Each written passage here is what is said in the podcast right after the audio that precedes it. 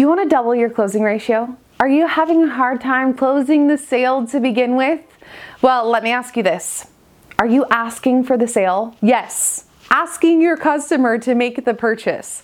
In this two minute sales training, I will give you a few non pushy examples of what it means to ask for the sale that I guarantee will double your closing ratio if you use it.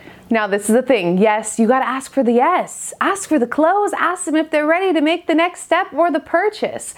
Your prospect cannot possibly know what the next move is unless you tell them what it is.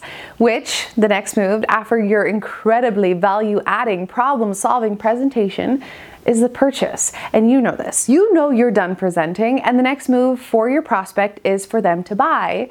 But they don't know unless you tell them. Real life example, not sales related. You're in a committed relationship. You both feel marriage is a good fit for you two, but unless someone asks the question, Will you marry me? How will the process of, be- of marriage ever begin? The relationship won't progress unless someone says, Should we do it? And then actions are taken to seal the deal.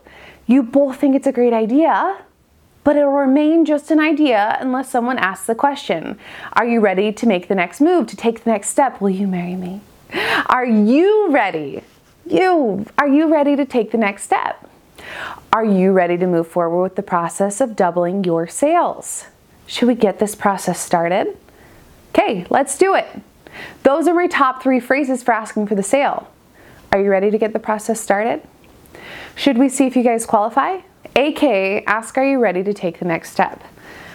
Are you ready to move forward in us selling this place and finding your dream home? You're asking for the sale in a very non invasive, non pushy way. You're asking if they're ready to take the next step to get the process started or payment taken. You gotta ask for the sale. You gotta ask if they're ready to take the next step. Should we move forward with this? Should we get the process started? Should we see if you guys qualify? Now, I have a full sales training link below that will walk you through step by step how to close a sale because really the closing process begins long before you ever sit down to present to anyone. So be sure to check that out. And above all else, ask. Ask for the sale. Don't expect your prospect to just jump out of their seat begging for your product. Asking for the sale needs to be a part of every single one of your sales presentations. Every single one.